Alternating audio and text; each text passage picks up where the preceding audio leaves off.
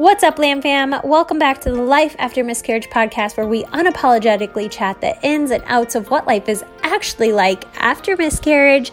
I'm your host, Shelly Mettling, and with four angel babies myself and one rainbow baby here on earth, I have created a platform for you guys to share your stories. So sit back, relax, get ready to relate, laugh, and cry as we get real on what life is actually like after miscarriage in the 21st century.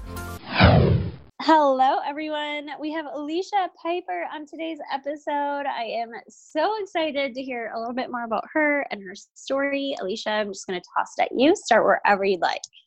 Yeah. Hey, Shelly. Thanks for having me on. Um, I think it's super important for people to share their story when they're ready, and um, I'm at that point. So I'll just start off by introducing myself. Um, I'm Alisha. I live in Maine. Um, I met my husband when I was 20, so about six years ago. And we married last year, September 2018. Um, and you know, we we always wanted kids. We had talked about it for years, but the timing never seemed right. Um, you know, we were busy just getting in our careers and getting our life together, so we never really thought too much about it until we got married and then we are like oh it's time. So we started trying and um, i hadn't been on birth control for many years. Um, i had found out i had a blood clotting disorder when i was i don't remember i think it was 17 so i'd only been on birth control for a year. And then they thought to test me for it because it was a hereditary thing. So i ended up finding out i had um, high homocysteine levels. So I opted to not take any birth control because of that um, that worry. So, um, you know, we were always just super careful, um, trying not to conceive for the longest time. And once we were married, we said, you know, let's let's try. It's time. So we tried for about, I think, like 10, 11 months. And in August, we found out we were pregnant um, I had taken about 20 pregnancy tests. That's just kind of how, you know, that thing goes. But um, I was so excited. You know, I called the doctor and I made my appointments. Um, and actually, it's funny because the day I found out I was pregnant, I had an appointment with a fertility specialist. Um, we were headed down to it's about an hour drive from us so you know it's they don't have really anything local. We live in kind of a small town. So we made the hour drive. We were going to make the hour drive to the fertil- fertility clinic um, to see kind of what was going on because i also have hypothyroidism. So i said something's got to be going on here. Um, we've been trying for you know quite some time. They say it can take up to a year but i mean month after month it's you know it's just a disappointing roller coaster. Um, so, you know, I found I took a pregnancy test that morning. I'm like, what the heck, you know? Let's just see what it says. I mean, it would match up with when I had been ovulating or was supposed to have ovulated. So, I took the test and it was positive. So, you know, I called the clinic. I said, maybe let's just see what's going on here, give it some time. Uh, I had taken this many pregnancy tests and I'm found I was pregnant. So we canceled because that route is kind of more of an expensive option, which we were ready to do, but in that case, we didn't really need to at that point. So, anyways, um, fast forward a few weeks later, um, I was at work. It was a Monday morning, and I woke up kind of feeling funny. I looked at my husband and I said, I don't have any more symptoms. Like, my boobs had been hurting. Like I felt extremely tired and more hungry, I guess. Like kind of just the normal symptoms that some women experience. And I woke up that morning and I didn't have any sore breasts and I just felt super strange. Like I in my gut I knew something was wrong. So I went to work and I just um, I went down to the bathroom and I saw a little bit of spotting. And um, I actually work with my best friend. She works at the other end of my building. Um, so I IM'd her and I said, "Oh my gosh," and she's pregnant as well. That's we were supposed to be ten days apart. Um, sorry. I messaged her and I said, you know, this is what's happening. I'm having some spotting. I it was just a little bit at that point. Um, but 20 minutes later, I started to feel some cramping. So I went down to the bathroom again. And I, I just, I told myself in that moment, if something bad is happening, I, I can get through this, you know, like I can do it. Um, but no one wants to believe that. So I called my doctor. I try not to let my mind go to the worst space. Um, my friend she had had one child um, and she's pregnant with her second. So i'm like oh my god it's great. We can go through this together. We had both told each other we were pregnant. So i'm like is this normal? You know quote unquote normal. Um, but anyways i called the doctor and they're like yeah um, we're not really sure um, spotting can be normal, but it had turned to like a bright red at that point. So I went in for an HCG beta test. Um, and actually, my like a friend of a friend works in the OB office, and she was super helpful, super nice, getting back to me. Um, my HCG came back at a 21, and I was supposed to have been six six and a half weeks at that point. Um, and that was super low. So they they told me on the phone, you know, you're having a miscarriage. Um, I wasn't seen in the office or anything. I just went in for that um, blood test. And they said if you have, if you're bleeding through more of a, a pad in more than an hour, or you're feeling dizzy and whatnot, go in. So I went, I had gotten home from work at that point. I told my boss, you know, I needed to leave for the day. I wasn't feeling the greatest. So, anyways, came home. Um, and you know, I st- it got really bad. Um, I started getting dizzy. My husband was he came home from work, and I just said, you know, I feel like we might need to go in. So it, it's kind of a hard gray area to call it when should you go in or not because you're just going to be sitting in their waiting room if you go to the emergency room. But that's what we did. We waited for about seven hours, which was ridiculous. Um, and so they did an ultrasound. They said there's no signs of an ectopic, but they did see some fetal matter in my uterus, is what they had referred to it as. Um, and they tested my HCG again. It had gone up to, but only to a 23. And this was only like, this was all during the same day. So probably, I mean, I mean, it had been only like a few hours at that point, and was, so it only gone up a couple points in three, three or four hours probably.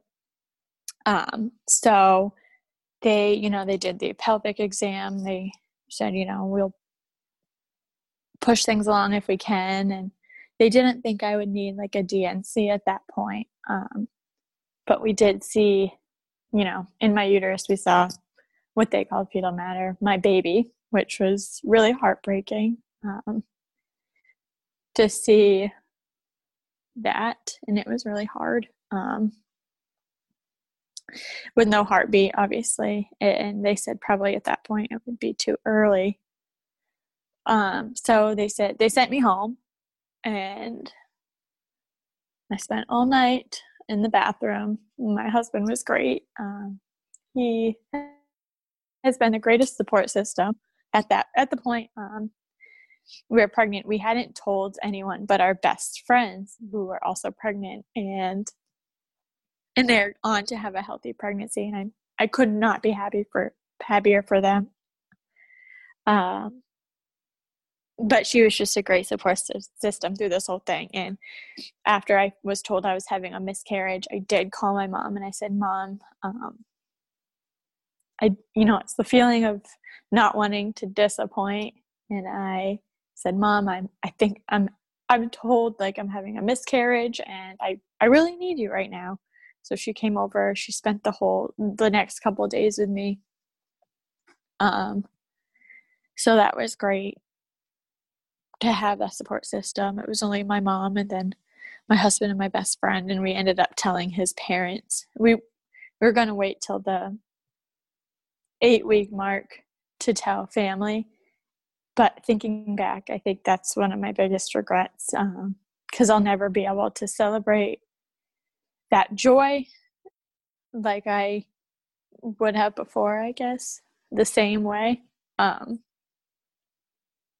so moving on to like a few days later, they wanted to make sure my HCG beta was dropping. So um, they tested it again and it actually, I think it had gone up to, I don't know, it was in the 50s at that point. So it had gone up, which they said sometimes that can happen. It's very, I mean, it's kind of strange, but stranger things have happened, I suppose. um, so I went back another 24 hours later. It had gone up to 155, which at that point they brought me into the office and they said, um, you know, let's let's see what's going on. They did some more tests. Um, they wouldn't do an ultrasound, which I thought was strange. And looking back, I think I would be more of an advocate for myself and tell them I wanted that. Um, And oh, sorry, can you still hear me? Yeah, you're good. Okay, sorry, I was receiving a phone call, so I just wanted oh, to make sure. No, you're good. Um, so I went back and they did another test, like I had said, and it was higher. So they said, okay, well, we saw, you know, the baby in your uterus. So, but maybe you also have some tissue somewhere else, or maybe it's just not moving out on its own. So, anyways, they ruled it um, also like an ectopic, I guess. Uh, we still don't really know for sure what happened, but I was having some pretty bad pain at that point too. It was about a week later um, in my left, on my left side. So they ruled it to that, and they treated me for an ectopic as well.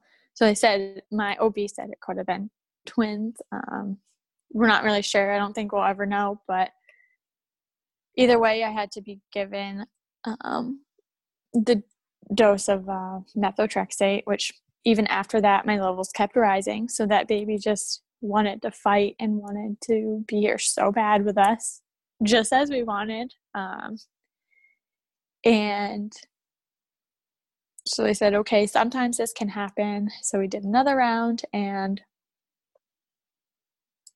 my levels were still going up.